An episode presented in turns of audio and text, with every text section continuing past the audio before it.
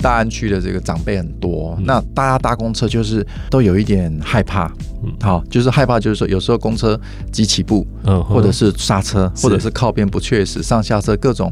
哦，一上车就很紧张，要赶快坐好。哦、对对，或被门夹到。嗯、其实我有，我真的好几次在拜访选民的过程当中，就听到选民这样子的声音。哈、那我就在想说，哎，为什么台北市的公车会是这个状况？嗯，公车啊，你看台北市府一年补助啊四十六亿啊，嗯，每年补助这四十六亿，我能不能拿一小部分哦？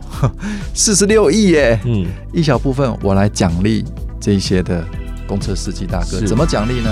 我们每次轻松讲正事，轻松讲正事，聊聊你我心中最重要的事。今天我们邀请到了台北市大安文山区议员参选人四号曾宪银，宪银你好，阿志好，听众朋友大家好。我知道你在投入公众事务这一段时间哦，中间还曾经参加过立委的选举，对不对？那个是比较早的，对，比较早期的，二零一六年的时候参加过一次，对，那算是第一次尝试啦。那你目前是国民党员，但是这一次是以无党籍的身份参选台北市的议员。其实我这次为什么是无党籍？其实是这样，因为我有参加国民党的初选，嗯，那么。呃，在大安文山里面，其实我的初选成绩是最高的，嗯、我民调成绩三十三 percent，那第二名跟第三名是二十二左右，是。其实我也赢蛮多的，对。但是因为年轻人在二十几岁、三十几岁，他的国民党这次特别提一个叫做加权制度，嗯，好，就是可以加权到一百 percent，哦，很多人听不懂这是什么什么什么制度，就是说，呃，考试我考九十分，嗯，第二名跟第三名考五十分，嗯，但是因为他的年纪是二十岁。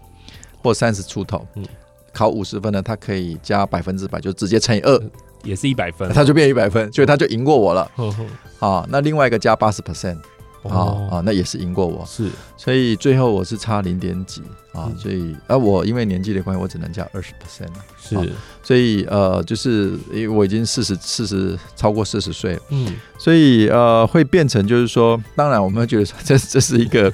今年才有的制度，嗯，那所以后来啊、呃，我就没有被国民党提名，嗯，那么后来国民党他就用一个方式，就是让我可以，我让我用报准参选的方式，嗯，也就是说后来我们就用这个无党籍参选，对，那这也是另外一条路啦，就是说，嗯、呃，他也觉得这是一个遗珠之憾，是。啊，就在制度下。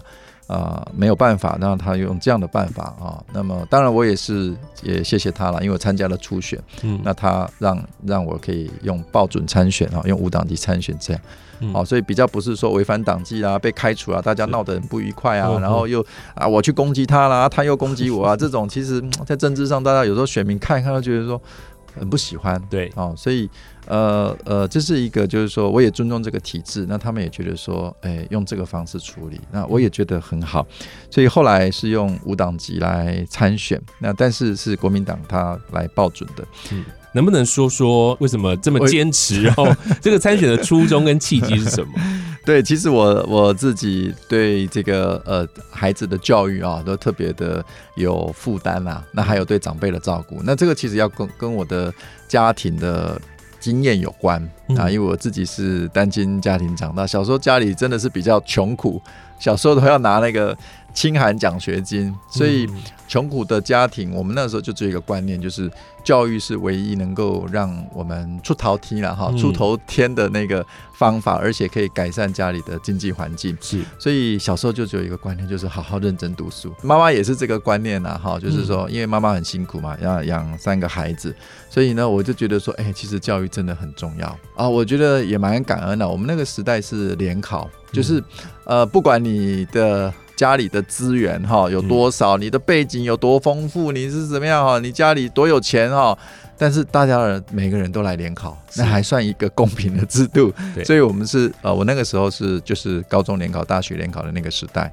我是中部的孩子，然后考上台中一中，然后后来就到北部发展，那考上台大。啊，那都到到这个台大来念书哈。我是考上工商管理系，然后后来有机会，也因为呃台大毕业之后到台积电去工作，嗯，好，那呃就就是觉得说人生就真的不一样，所以我这次我就觉得说对教育啊，出来从政呢，我就觉得教育是一个我很。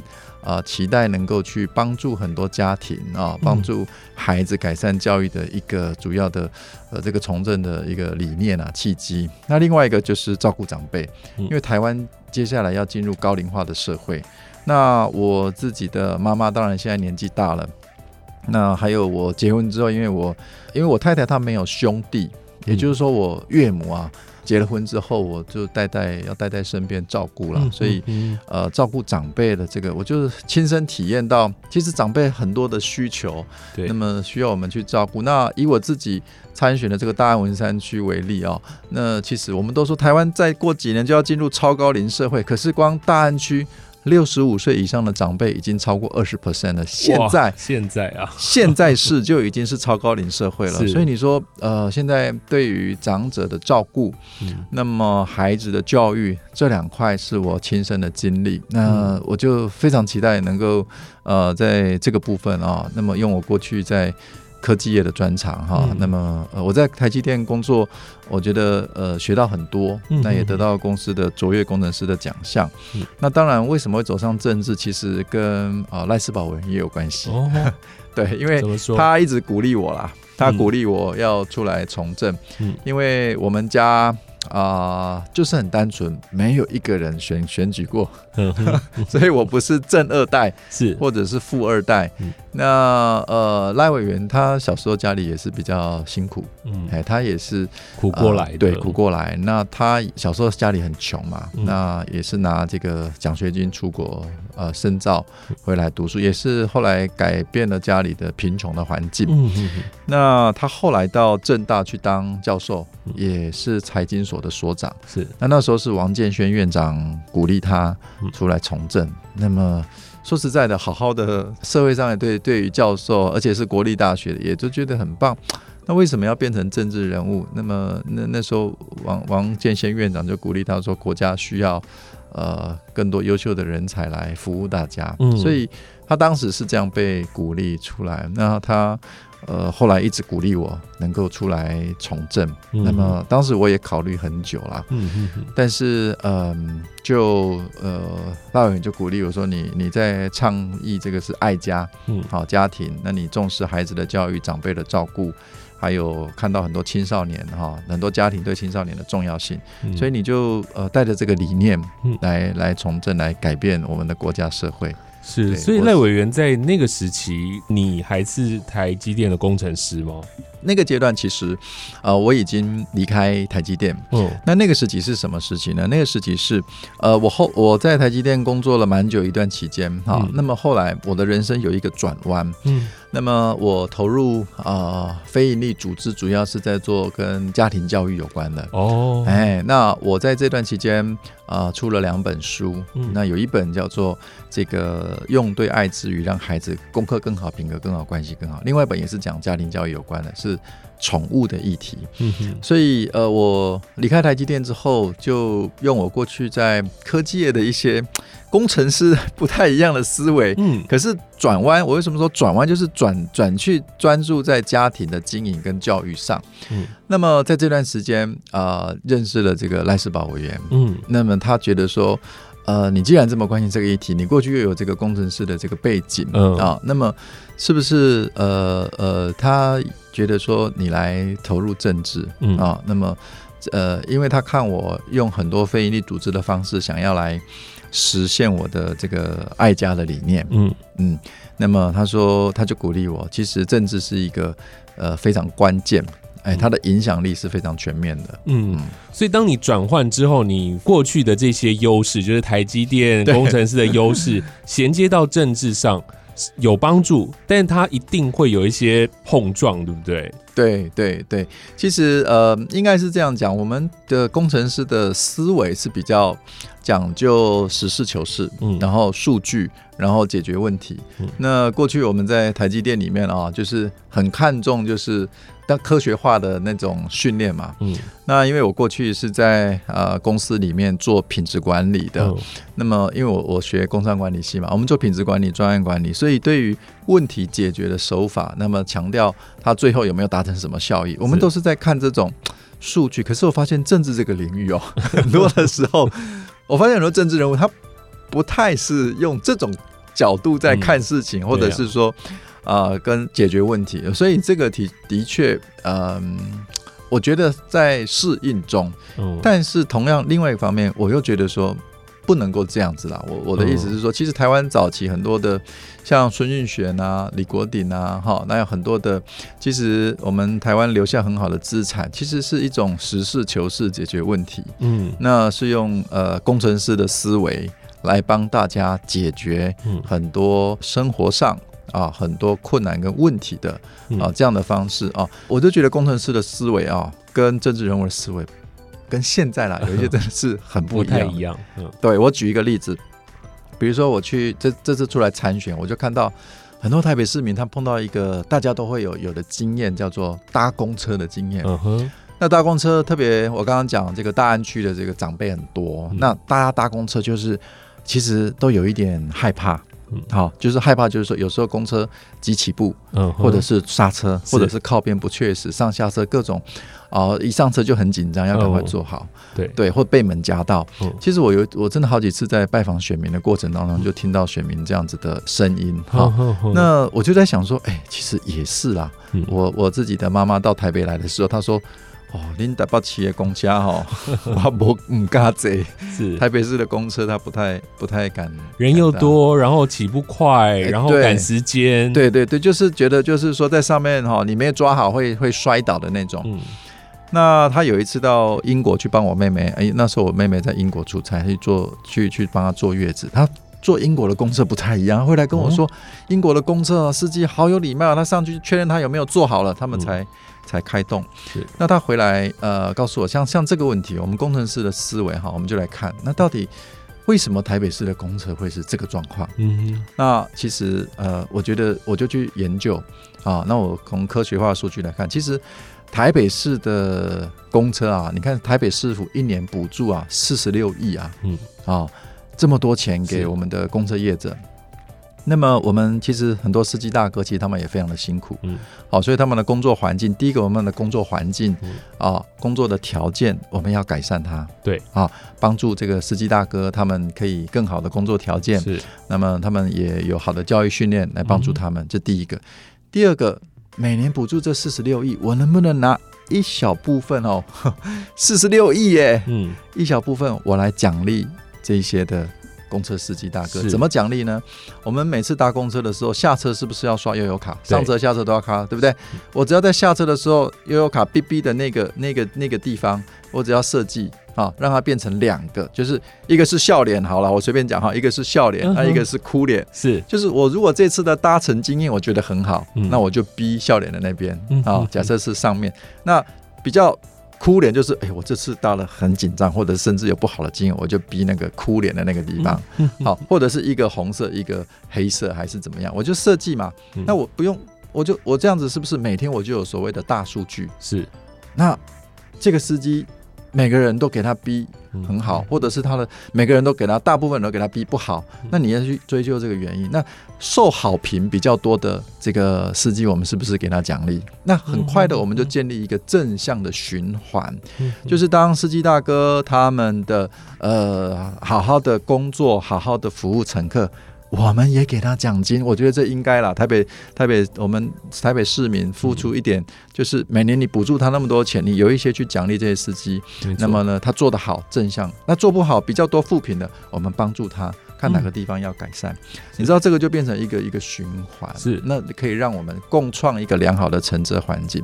这就是我们工程师在思考这个问题，我们就知道怎么来解决，或者是想用一个方法来解决，解决它真正的呃原因。可以从软硬体开始改善，然后变成了整个社会的氛围就不一样。对对，就是说每一个人都是上车，我就是等于建立这也乘客也是一个回馈机制嘛。嗯，那也帮助我们的司机大哥嘛，哈，那也改善他的劳动。条条件环境嘛，如果他他每次出车都觉得说，哎、欸，服务好乘客，他也给他正向的回馈，然后对他的薪资奖金也有帮助的话，他愿不愿意？愿意啊、他就会愿意去努力做。当然啦、啊，当然愿意啊，因为跟他的薪水也有关系啊。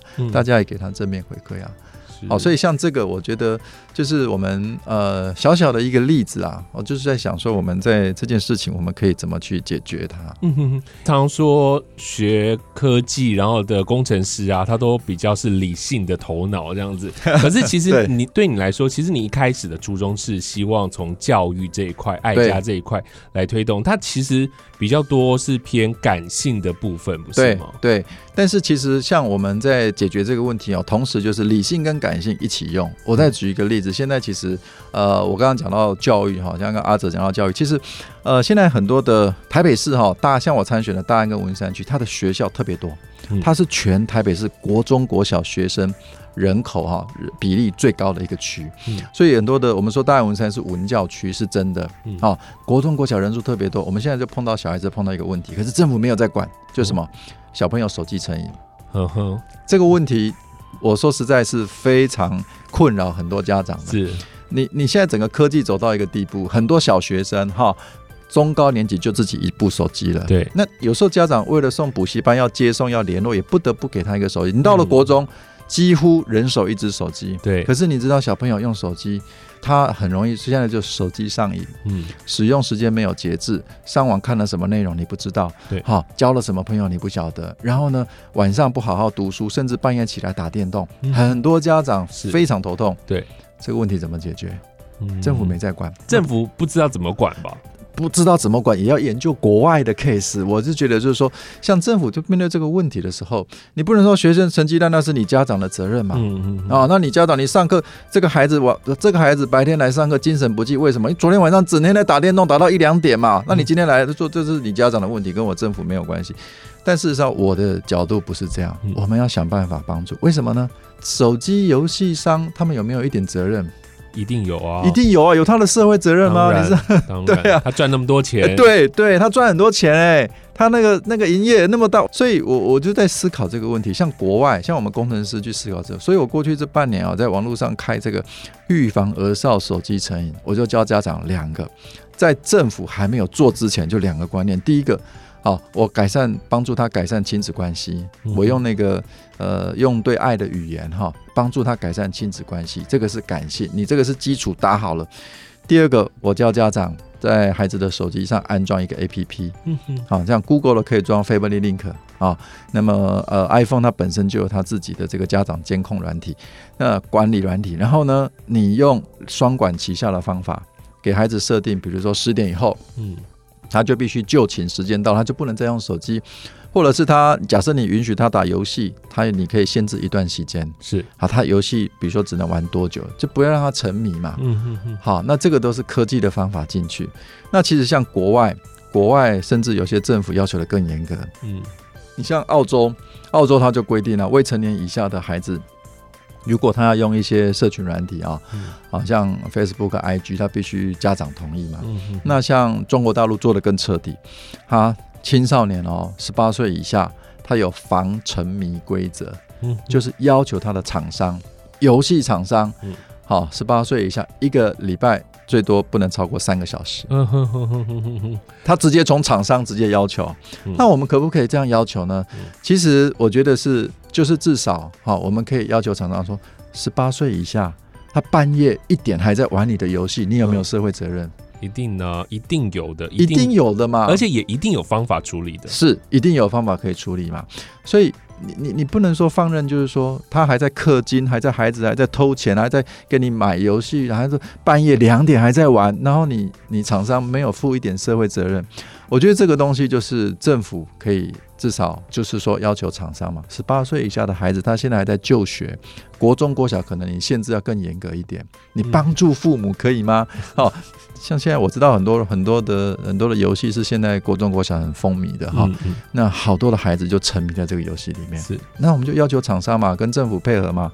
十八岁以下的必须要怎么样怎么样，好限制他的时间嘛。是，您也是父亲了，对不对？自己也有孩子，所以其实整个社会氛围就是这样。那你跟您孩子沟通关于这个使用三 C 的部分，会不会有一些冲突在呢？说实在，如果我们做父母的啊，要限制孩子手机的使用，一定孩子一定会觉得不舒服。嗯，好，所以我刚刚就说，第一个，它的基础是什么？就亲子关系。嗯，你在限制孩子的手机时间之前，嗯，你一定跟孩子要建立好的这个亲子关系，没错。然后呢，你再来跟孩子讲说，为了就其实让孩子知道你是为了他好，嗯，嗯，哎，你是为了爱他，所以你你帮助他。那他一定觉得被限制会不太舒服嘛？可是回过头来，你跟他又有好的沟通，又有好的亲子关系，这是一个循环，你要一直做。所以，呃，我在上课的时候，有一次有一个家长啊，我印象很深，因为我上课都讲这两个部分。那他那一堂课迟到了，他就只听下半段，就听怎么管理手机，他就很高兴去管。呃，那管了之后，他回来说：“哇，他这个亲子关系哦。”濒临这个决裂的这个边缘，他又来上第二次课，这一次他准时啊。那么他说啊，原来前面没有听到，好啊，所以呢，他就照着去做啊。那他就因为我们讲爱的语言，服务、礼物、称赞、拥抱、陪伴。他发现他孩子是高中女生，每天用手机用到很晚。他他孩子爱的语言是陪伴，嗯所以呢，他就开始陪他孩子吃饭，陪他孩子喝下午茶啊，逛街买衣服什么的。嗯，一个半月后，他孩子发现妈妈变了，妈妈不再一样了。是，妈妈很爱他。嗯哼，所以当妈妈跟他讲说：“你每天哦手机用到那么晚，妈妈非常担心。”嗯，最后他们就约法三章：是八点以后哦，就把手机放在妈妈那边，他就好好去读书。嗯嗯，好，八点前妈妈就不要管，让他好好用。嗯，好，所以其实他。也就是最后他回来跟我们分享的时候，哎，我印象很深。你看我们线上线上好多的家长，他觉得哇，真的是太棒了。嗯哎，所以其实呃，当然每个孩子状况不一样，但是我是觉得像很多教育的呃方法是哦。政府其实是可以帮助我们的家长，嗯，甚至呃一种烟害防治的观念嘛。你说，你说手机对不对？我就很想推动一个东西嘛。你你像我们的我我自己科技业出来的，手机是要帮助我们的孩子学习，是，但是呢，它也有可能被误用。嗯，那你可不可以每卖一只手机？假设你要卖给青少年啊，家长来买手机的时候，你就问他，哎，这只手机是不是要给青少年用？如果是的话，那我们就可以问，让厂商问家长说，要不要我帮你安装这个家长管理软体？嗯哼，我们不要说强迫啦，我们让家长自己选择。我想大部分家长会选择，好，你帮我装，哎，让我知道至少知道有这个资源。好，那第二个，我每卖一只手机，我可不可以鼓励厂商捐一点钱，捐个比例，一点点比例的钱，让呃。呃，这个钱做什么？让我们的家长有预防儿少手机成瘾这个基金，嗯、这个基金开课帮助家长，哇，那我们台湾哦会进步啊，是我们的孩子哦会这个这个这个会就是说不会呃，因着台湾是科技大国嘛哈，啊、嗯、就很多科技很发达了哈，那么那么但是我们的下一代哈，让他至少就是呃蒙受科技的好处，但是不要被科技给。这个好像呃，孩子沉迷在里面去了。确实，我想这也是很多的家长们哦非常担心的，不希望小孩子沉迷在三 C 的产品当中。对对，嗯哼。呃，接下来我想请教一下，因为在二零一八年您是适龄性平教育公投的领衔提案人哦，那这个理念所倡导的内容，是不是也跟我们来分享一下呢？嗯二零一八那个时候是同志教育啦，嗯，其实这个议题比较呃尖锐一点，就是有些人就是会支持同志教育，有些人是反对。那我那时候站的立场是反对的立场，嗯，但是我反对的立场是针对国中国小的孩子，嗯，嗯，并不是反对我们的大学去教这个，是，所以呃，我那时候诉求的内容就是说，像国中国小的孩子，他们在。还不太成熟跟理解的阶段，嗯，那么就要给他们这么复杂的议题，那么特别是那个时候的同志教育的内容不适龄啊，我们的我的一个概念就不适龄，嗯，对，因为孩子还那么小，要告诉他说啊。这个男生女生哦，那甚至有些还是说你有一些会牵扯到一些性别认同，嗯嗯啊，你是男生还是女生，长大你自己决定。那这个我看很多家长，我我自己身为父亲，我都觉得说，嗯，不太能接受，嗯，我的孩子在国小、国中这个阶段就有这么复杂的性别认同的这种议题进来。所以那个时候是诉求，就是说国中国小不要有这样子的一个呃所谓的同志教育的议题进来。那么先让孩子很单纯的成长啦，因为很多孩子在那个这个阶段其实是一个啊、呃，我们说，特别是国小或国中，嗯、你知道，女生跟女生上厕所是会手勾手去上厕所的，嗯、男生可能会跟男生好像就是大家玩在一起，打在一起，他会觉得说女生很讨厌，那女生会觉得说啊，你们这群臭男生啊，哦嗯、那女生跟女生会玩在一起，这他们是一种同才，那个叫做同才密友期，并不表示他就是所谓的同志，同志对。那么你在这个时候。让他觉得说，在他的性别认同或者是他的性倾向的这个呃发展上，就导入这么复杂的观念，我认为啊、呃、是不好的啦。嗯，我们当然可以教尊重，好、哦，我一向呃坚持，我们也认同说我们要教孩子尊重。嗯，可是是尊重什么？是尊重不同的性别特质。嗯哼哼，就是说。有人呃，男生他可能性别特质比较阴柔一点，嗯、你不要骂人家是娘娘腔，嗯、这个不行。女生比较阳刚，你不可以骂她男人婆，是这种叫尊重。对啊，那我是认同要教孩子尊重不同的性别气质，可是国中国小，我认为真的不要给他们复杂的这种什么性别啊，你是男生女生长大自己决定，或者是那种。呃，同志议题啊啊！如果你常常跟女生在一起，嗯、你可能就是女同志啊。嗯、这种这种，我觉得会误导啦。哦、呃，所以我个人的对这个议题的态度是这样。是，所以当时其实公投有过了嘛？通过，但是后来呃，政府也没再处理这样。对，所以这个就是也是我为什么会啊、呃、投入政治的其中一个。我觉得说，因为我看到现在的政府其实他们。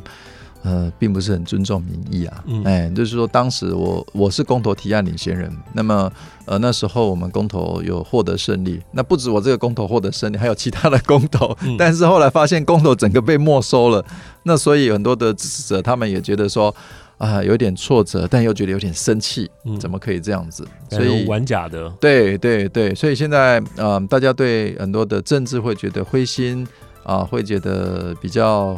呃，好像放弃，所以很多人讨厌政治啊。嗯，嗯，嗯，很多人觉得说政治政治人物说一套做一套。嗯，其实是跟长久以来我们的经验啊，我们的感受是是有关系的。是，但我希望可以翻转，我希望可以是不一样。是，欣盈对于教育的这个议题，真的是着力非常的深哦。刚刚前头你特别提到了，你出了两本的书籍，而且这两本书籍都是畅销书哦。其中有一本书是提到宠物的部分。其实真的有蛮多人现在都有自己的宠物，甚至把它当做自己的家里孩子来养 哦。对，那你有没有针对这个猫小孩的议题有做琢磨呢？有有，因为其实我非常喜欢宠物，我从小到大养了十几种宠物，我自己算过。哦那么斑鸠啦，哈，那么还有这个狗啊、猫啊，好，当然兔子啊、天竺鼠我都养过。是，那其实我觉得宠物是一个现代家庭哦，还有很多年轻人哦不可或缺的一个，好像陪伴呐、啊，对，陪伴我们的很多年轻人。其实很多的长辈也养宠物，嗯，好，就是好像陪伴他一样哈。那很多的人很有爱心，所以我出这本书最主要的目的是要帮助很多的家庭。啊、呃，知道适合养什么宠物，所以我在这本书里面呢，呃，列了啊、呃，列了这个呃十种适合我们家庭饲养的宠物。嗯，那么呃这些宠物的特性，你要怎么养它？还有呢，如果假设要养这些宠物，那么呃这个假设小朋友吵着要养，嗯、我们怎么样帮助孩子有责任感？那么对生命可以负责，是有尊重生命的态度跟学习。所以，我们里面采访了很多饲养这些宠物的家庭跟故事。嗯，那么、哦、我们发现很多小朋友好喜欢看啊。我们也觉得这个宠物的政策在整个台北市是相当重要的，因为现在宠物的市场。啊、哦，已经超过婴幼儿的市场。是是是，宠物，你看那个宠物店、宠物用品店、宠物医院啊、动物医院，一间一间开，嗯啊，已经比婴幼儿那个还多很多。所以台北市怎么样变成一个宠物跟家庭双赢的一个城市啊？嗯、这是我们要努力的目标。因为呃，其实台北台北的市民很多很有爱心啊，他有些也想领养。嗯，那像我现在家里我我自己养的那只狗啊，其实就是我去领养的。嗯哎，其实它。它本来是一只受虐犬哦，哎，对，那刚领养回来的时候，我们都还以为它它不会叫，嗯。啊都没有叫哦，不敢叫，啊、嗯。哦，那后来我养了差不多快一个多月，快两个月了，才发现它会叫。一开始是很怕人的这样，对，因为可能之前被虐待的经验，所以它它来到我们家的时候，它都不敢叫，就是。嗯。就是就我们都没有听到它叫，可是后来它慢慢越来越有安全感之后，它才开始敢叫啊！现在很敢叫了，现在常常我一回家，我们回家门钥匙一开，它就呜这样叫这样叫哈。是宠物真的很可爱，呃，像我自己有领养的经验，发现台北市其实领养之后退养的平均天数是十天哦，很快，哎，就是领养他发现他不适合，然后又退养，嗯、那这种其实像。这样子的一个呃，我们怎么样去降低这个啊、呃、case 数，还有这个天数哈？嗯、所以我们要帮助很多很有爱心的年轻朋友哈，或者是长辈朋友，他们知道说自己适不适合领养宠物，还有哪一种宠物，还有他必须做好什么样的功课。是，那这个都是呃，假设我们整个台北市要成为一个宠物友善，嗯、必须要有一些基本的知识跟常识。比如说我随便之前那个天竺鼠车车，嗯，啊，大家很多小朋友看到好喜欢哦。就跟妈妈吵说：“妈妈，我们要要养一只天竺鼠。”是啊，他妈妈也觉得啊，好好好好吧，那我们去去去想办法去要一只天竺鼠，或者有的就去宠物店买了。嗯哼，可是他就买一只天竺鼠回来。嗯，可他不晓得天竺鼠不能养一只，我也不知道、欸，你也不知道。对，很多人不晓得，因为天竺鼠它是群居性的动物，在欧洲。啊、哦，有些国家甚至立法，如果你养天竺鼠养一只的话，这是犯法的。嗯哼哼，因为什么？那等于是虐待它，是，所以你至少要养两只。哦，哎，就是它，因为群居性的动物，它。养一只它其实是很痛苦的，它没有同伴，是，所以像天竺鼠，你就是要养两只，对，你至少养两只，那它才会健康，才会快乐。所以其实很多的养宠物的一些呃，我们说小尝试也好，一些基本的，就是你要养它，你要不是就是很多人就是很有爱心，可是他需要做一些基本功课。嗯嗯。那我们怎么样让呃整个台北市的政策也好，这种教育也好，帮助市民朋友们？那么建立一个呃友善宠物，建立一个宠物跟家庭都双赢的城市，嗯，那有待大家一起努力。那这一块呃我是有呃自己本身也这样在做，那也出版一本书，希望能够跟市民朋友一起来打造这样的环境。是。那对于大安文山区这一块的选民来说，您想带给他们什么样的政见呢？我觉得在大安文山区里面啊，就是特别的证件，就是我刚刚有提到的，就是呃，关于我们大安文山区哈，很多人非常看重的，就是长辈的照顾，是孩子的教育。那我自己两个孩子，嗯，都在大安区里面啊。那么我也当过那个龙安国小的家长会的会长，所以在大安区里面，就是第一个在教育面上。我希望能够在校园里面啊，那么呃帮助我们各级的学校啊，那么去呃推动这个以爱为核心的品格教育。嗯哼。好，那么还有我刚刚讲的预防儿少手机成瘾是好。那么在长辈的照顾上，我刚刚提到了这个公车啦，这个我把它取一个名字叫智慧友善公车。嗯。我希望台北市的公车变成有智慧的，是啊，智慧友善的，对长辈友善的，对孕妇友善的。智慧友善公车，嗯，好。那么对年轻人来讲啊，我希望能够帮助呃年轻人啊，就是说让他们对婚姻家庭其实是更可以、更愿意好来成家来生孩子的。所以在家庭教育这一块，我也希望政府能够投资，帮助我们的年轻夫妻好知道怎么去经营家庭。好，那呃怎么去？这个照顾啊，怎么去经营这个亲子关系，照顾下一代？嗯，当然很多人会提这个补助啦，啊，强调撒多少钱，他 那个我我也支持，嗯，但是我觉得很多的父母不会多五百块、多一千块而去生孩子，对，或者是说你头一胎什么，我给你从什么五万变七万变八万，他就决定要给你生孩子，是不会的，因为这个东西是。生一个孩子，他其实是就是呃，这个是一辈子的事情，嗯、所以啊、呃，反而是我是希望让呃大安文山区的年轻人，他是看见说家庭经营，好、哦，他这个是一个政府跟他一起帮助他，让他觉得家庭经营是幸福的。生养孩子是快乐的，嗯，那他也不用担心他的孩子，他的教育是政府会帮助他的。遇到困难、遇到问题，我们来帮他解决。嗯哼哼啊，遇到孩子，孩子半夜这个还在玩电动玩具，我要求厂商，为什么你不，你还你还让未成年人上来？你有责任啊，不是全部都交由父母啊，你自己不管好你自己的孩子。嗯，那我们做民意代表，我们就是冲在前面啊，是对不对？我要说你的厂商，你怎么未成年还在上面？那我罚你钱，然后要要我，我就我就会这样要求，不然你赚。你赚那么多钱，那你有社会责任。那这种这种话，家长有时候他没有发发言的管道，嗯，那我们民意代表就出来，我们就要讲这种话，嗯嗯啊，那校园里面有一些乱七八糟的团体进来教一些不合适的教育的内容，我们民意代表就要出来，我们就要讲这个不适合，嗯啊，这个不适龄啊，这个不好。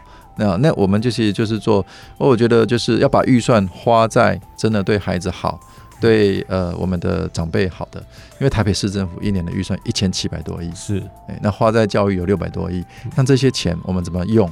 那议员的责任就是监督预算、审核预算嘛，哈啊，监督政策的执行。对，但我们工程师的脑袋都在开始在想这些东西。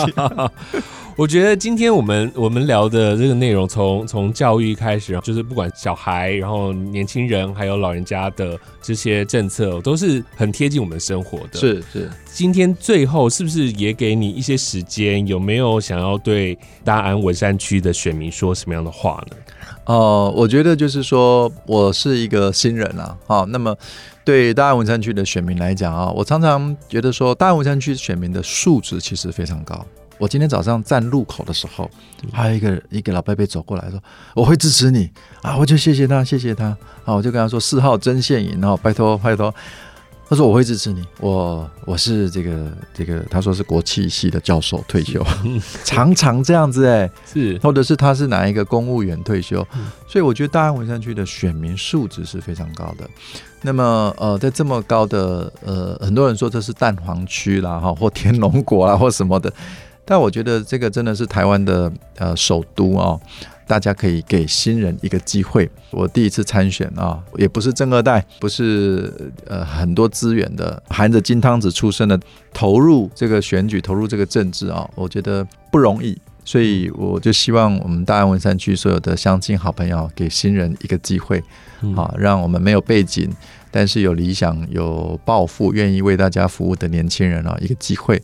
那么来服务大家啊！是，刚刚前面也问了 谢莹说，现在跑行程真的是非常非常的多，然后早上闹钟设在四点多，好辛苦，好辛苦。今天抽空来到我们的节目当中接受我的访问，真的非常谢谢你，然后也预祝你能够顺利当选。谢谢，谢谢阿泽，谢谢大家哈，请大家大安文山四号针线营，大安文山四号针线营，谢谢大家喽。关心国民大小事，就听轻松讲正事。